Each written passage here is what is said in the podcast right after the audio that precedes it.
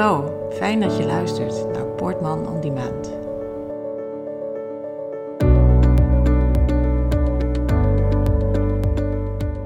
Welkom bij de podcast van mijzelf, Liesbeth Poortman.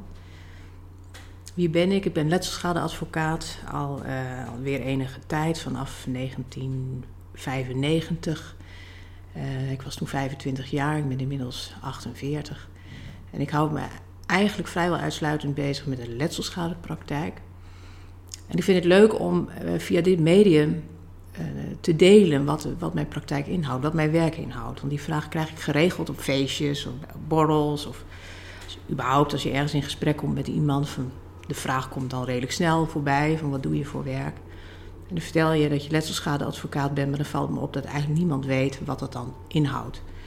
Dus dat vind ik van belang, dat de luisteraar zich op die manier een beeld kan vormen van wat is dat nou eigenlijk. Maar ik vind het ook gewoon ontzettend leuk om over mijn vak te vertellen. Ja, wat houdt dat dan in? Letselschadeadvocaat. Het houdt in dat je vooral te maken hebt met heel veel verdriet, ellende, sores.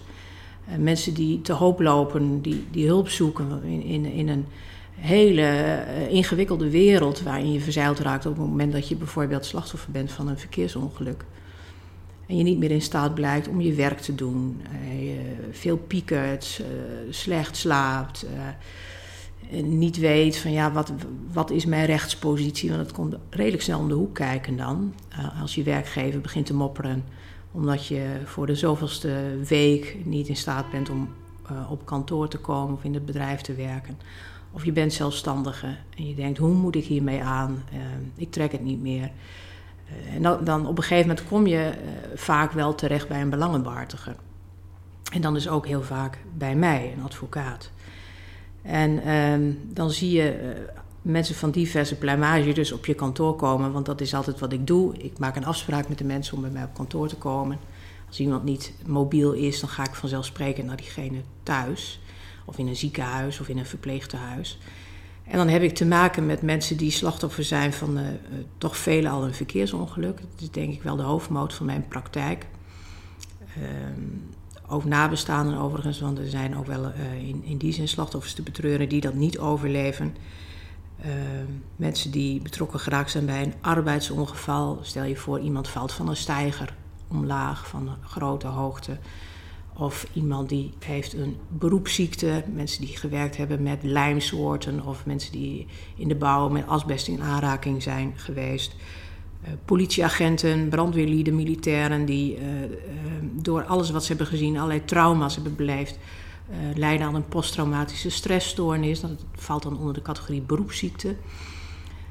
Maar ook medische fouten, hè, dus daar waar je voor een behandeling naar een ziekenhuis gaat, je eigenlijk met letsel eruit komt. Komt best ook veel voor. Medische aansprakelijkheid noemen we dat. Hele ingewikkelde zaken zijn dat. Vraagt ook een goede samenwerking met een medisch adviseur, zoals zo iemand heet. En dan hebben we nog de slachtoffers van geweldsdelicten. Dat doe ik ook redelijk veel. Dus mensen die betrokken geraakt zijn bij een geweldsincident in de zin van een mishandeling, een zware mishandeling, poging tot doodslag, moordzaken. Hè? Dus dan heb je de nabestaanden die erbij staat, verkrachtingszaken, seksueel misbruik. Kortom, heel veel ellende. En hoe moet je dan als slachtoffer je daar een weg in zien te banen? Hè? Hoe kom je dan uit bij een soort van vergoeding voor het leed wat jou is aangedaan. En ook een gevoel van erkenning. Want dat is vaak wat ik ook hoor. Het gaat niet alleen maar om het geld. Natuurlijk ook wel. Want als je thuis komt te zitten en je inkomen houdt op. Ja, dan moet er wel wat gebeuren. Maar ook een soort van erkenning. Hè, dat men je ziet en dat men onderkent van diegene. Is door toedoen van mij. Door toedoen van de verzekerde, van een verzekeraar. Is in die situatie terechtgekomen. Nou, daarin begeleid je die mensen. En wat je daarnaast ook doet, is dat je bijvoorbeeld met ze kijkt van hoe kunnen we je situatie verbeteren. Dus het is niet alleen maar een kwestie van hoe kunnen we kijken wat voor schadevergoeding hiervoor in aanmerking komt. Maar ik zeg bijvoorbeeld ook wel tegen mensen van nou, volgens mij is het goed als jij naar een neuropsycholoog gaat voor onderzoek. Of volgens mij is het goed dat jij naar die en die behandelaar gaat, een revalidatiecentrum, hè, zodat je weer aan je herstel kunt werken. Of wat ook niet onbelangrijk is, is vertrouw op mij dat ik het voor jou verder uitwerk. Hou jij je enkel bezig met het herstel en niet met de sores eromheen, want daarvoor ben je bij mij. Het ontzorgen, heel belangrijk. Verder ook heel erg belangrijk, wat ik vaak hoor, is dat je gewoon naar ze luistert. En van wat is er met je gebeurd? Als je een jonge dame op kantoor hebt van een jaar of 16, 17... die jarenlang slachtoffer geweest is van seksueel geweld, dan is het niet zomaar zo dat zo'n meisje jou dat verhaal vertelt. Dus er is een soort vertrouwen voor nodig en een setting voor nodig, voordat diegene dat verhaal doet. En ik heb dat verhaal ook nodig. Ik moet van, of het nou zo'n soort zaak is, of een zaak waarvan je misschien denkt, dat is minder emotioneel. Iemand die betrokken geraakt is bij een verkeersongeluk en die whiplash-klachten heeft. En dan, ik heb het verhaal nodig om in juridische zin daar ook wat mee te kunnen. Ja, om te ontdekken van ja, wat heeft zo iemand nou nodig? Daar is echt het verhaal voor nodig. Misschien een voorbeeld kan dat verduidelijken. Heel lang geleden in mijn praktijk, iemand die ook slachtoffer was van seksueel geweld. En van diegene was dan het gezicht getatoeëerd op de borstkas van de dader. En daar waarvan je misschien als advocaat aanvankelijk denkt van diegene die heeft behoefte aan schadevergoeding, dat was ook zo. Maar daarvan dacht ik ook, jeetje, zo'n tatoeage, wat diegene mij dus vertelde. Wat moet dat iets verschrikkelijks zijn als de verkrachter rondloopt met jouw gezicht op zijn borst. Als een soort trofee bijna. En dus dan, aan de hand van dat verhaal en het gevoel wat je erbij krijgt, dan denk je van, ik moet zien dat ik hem daarin op de een of andere manier begeleid. En dat ik daarin voor een oplossing zorg, voor zover dat mogelijk is. En dat bleek uiteindelijk ook dat het mogelijk was. Want die dader, die moest van de rechter die tatoeage laten verwijderen vanwege schending van het portretrecht. Om maar even wat te noemen, hè. Dat is natuurlijk volstrekt niet iets waar je aan denkt op het moment dat je een slachtoffer van een zedenmisdrijf bij je op kantoor ontvangt en je daarmee in gesprek gaat. Dus zo zie je, in ieder geval zie ik in mijn praktijk, dat een zaak, een dossier, een wending krijgt die vooral wordt bepaald ook door wat je bespreekt met je cliënt. En daar is dat vertrouwen zoveel van belang.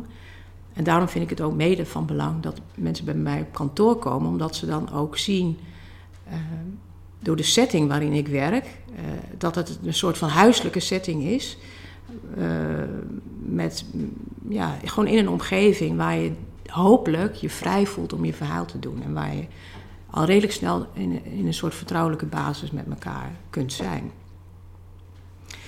Dus in mijn praktijk kom ik mensen tegen van verschillende rangen en standen, verschillende leeftijden, allerlei vormen van letsels, schades, materieel, immaterieel, noem het maar op. Maar vooral mensen die vaak radeloos zijn en die niet weten wat ze ermee aan moeten. En dan is het fantastisch voor mij dat ik het idee heb dat ik echt iets kan doen voor ze.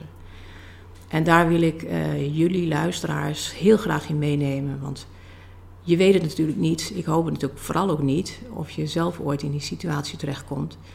En dan hoop ik in ieder geval dat je weet van waar kan ik terecht, bij wie kan ik terecht, wie helpt mij verder. Want het is echt een oerwoud waarin je terechtkomt.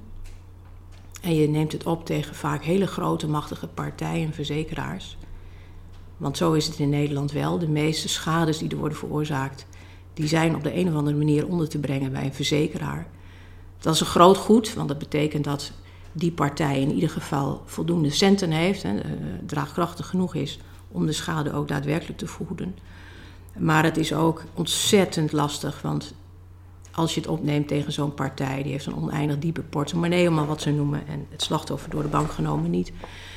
Dus dan moet je van goede huizen komen om ook daadwerkelijk die compensatie te krijgen die je natuurlijk behoeft. Nou, daarvoor moet je dus echt naar een advocaat.